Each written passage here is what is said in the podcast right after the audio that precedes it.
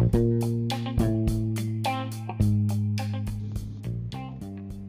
い、皆さんおはようございます。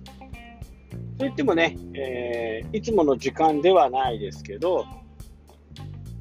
現在、富山空港の方にね、え向かって車を走らせています。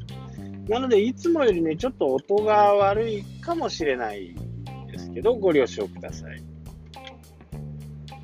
はい、今回のね、えー、富山、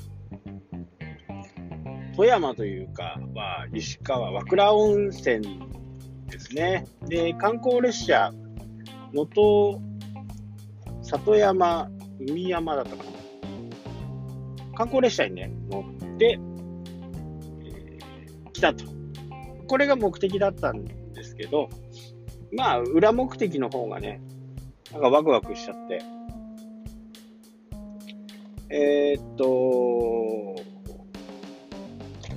で、実際に、飯田子、ね、飯田子がね、釣れましたね。ツイッターをご覧ください。ツイッターにね、え写真が出てますんで、ツイッターを見ていただくとわかるかなと思います。で、やっぱりね、初めて来るところで、仕掛けとかね、やり方とかね、どんな風にしていけばいいのかなっていうのはね、まあ全く分からず行って、一応釣り具屋さんに聞いてね、えー、こういうの使うといいよっていうのは聞いたんですけど、1日目がね、風ですごくてダメで、で、その日の夕方、えー、2日目の宿に入ったところの旅館にですね、桟橋っていうのがあるんですね。で、その桟橋で釣りができるよっていうところで、まあそこのホテル、旅館はね、一度、ね、えー、ゆっくり泊まりたい宿のね、一つになりましたね。まあ今回のように、こう一日夕方に入ってね、朝一に出るっていうと、やっぱりこう、兆候の時間も少ないですしね、えー、そこのね、おすすめは、なんと、露天風呂付きのね、えー、お部屋があると。まあ、ここまではね、なんとという必要もないのかなと思いますけど、そのお風呂にね、外に出てますよね。そこからですね、釣りができると。ただ一泊ね、お高いんですよ。やっぱりね、そういう、え、限られた部屋なんでね、え、とても高い。ただね、行ってみる価値はあるかなっていうふうにね、えー、思います。うんで、実際ね、えー、YouTube を探すと、1件だけかな、出てたのがね。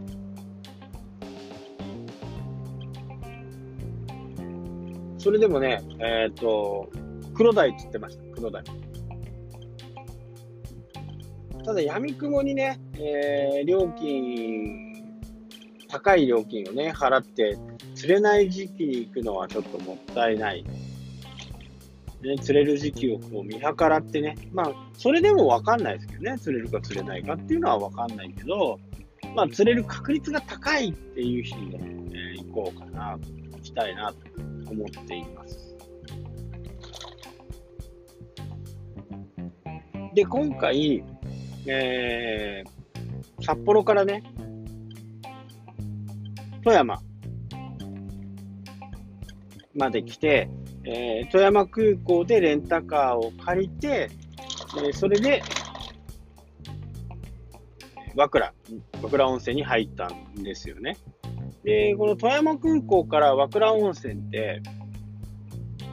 距離で言うとね、65キロぐらい、1時間ぐらいかななんで、そんなにね、えー、遠くない。小松、まあ石川といえばね、すぐなんかこう、思いつくのが小松空港っていうふうにね、思うかもしれないですけど、まあ富山空港も全然ね、えー、選択肢の一つとしてありかなと。で、まだ、あの、北陸新幹線がね、通常運行になってないらしいですね、まだね。えー、なので、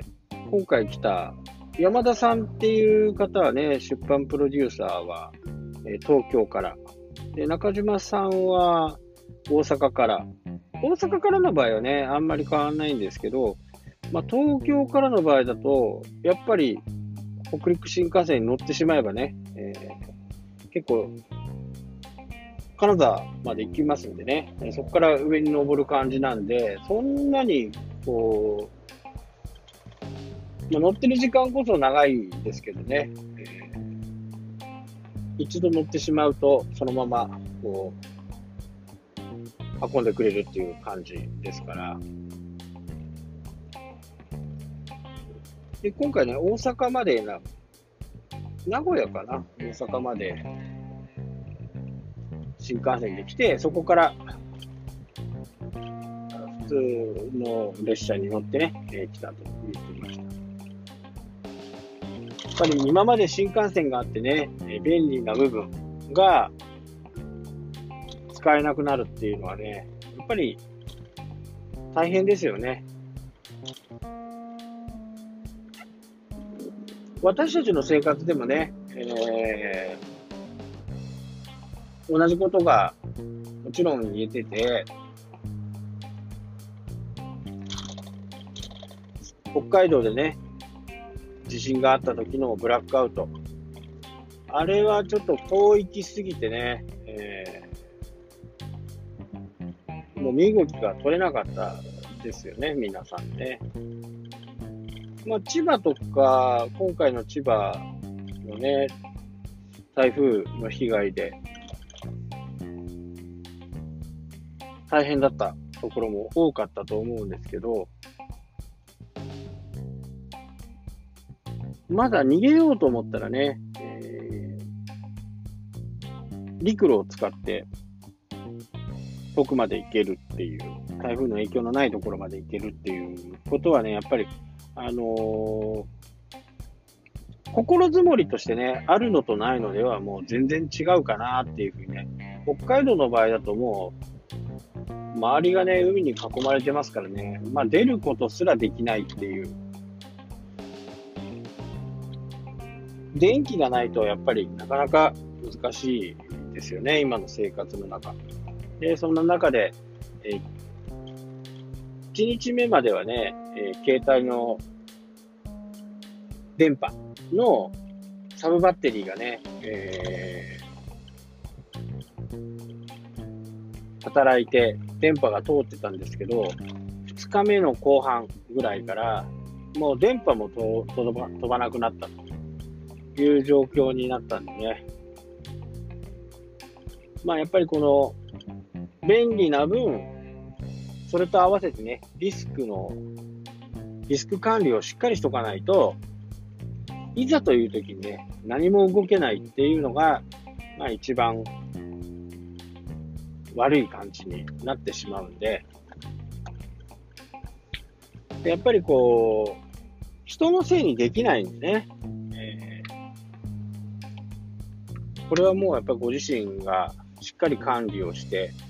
えー、自分の命はね、自分で守る。家族の命は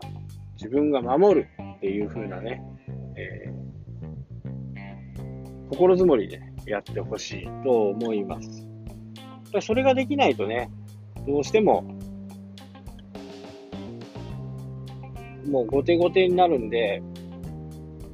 まあ、後手後手になってしまうと、本当に何もできない状況に陥ってしまうことになるんで、これね、ウェブの世界も同じです。ウェブの世界も、まあ、バックアップをね、定期的に取っておくっていうのが、もう一番のことですね。あと、データ。データなんかは、なるべくですとね、えー、ちょっとお金かかっちゃいますけど、 Dropbox の2テラのね、えー、中に入れておくっていうことがね、いいのかなと。で、最悪はパソコンがなくなってもね、データさえ残っていれば、まあどうにでもなる。パソコンをなくしてしまった、壊してしまった、となってもね、え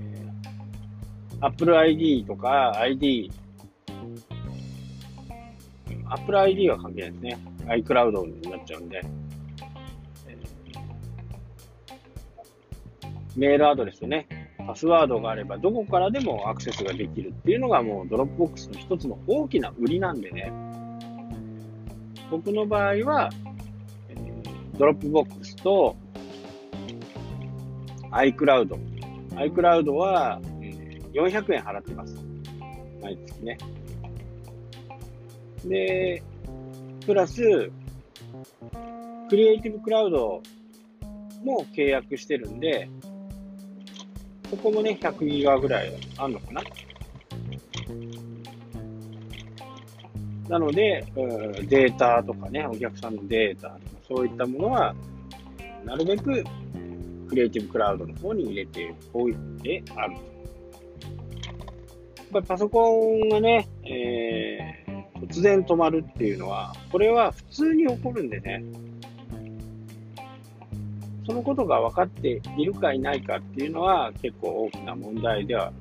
あの、意識的にはね、分かっておく方がいいのかなと思います。はい、というわけでね、今日は富山県の方からお送りしました。それではまた、したけ。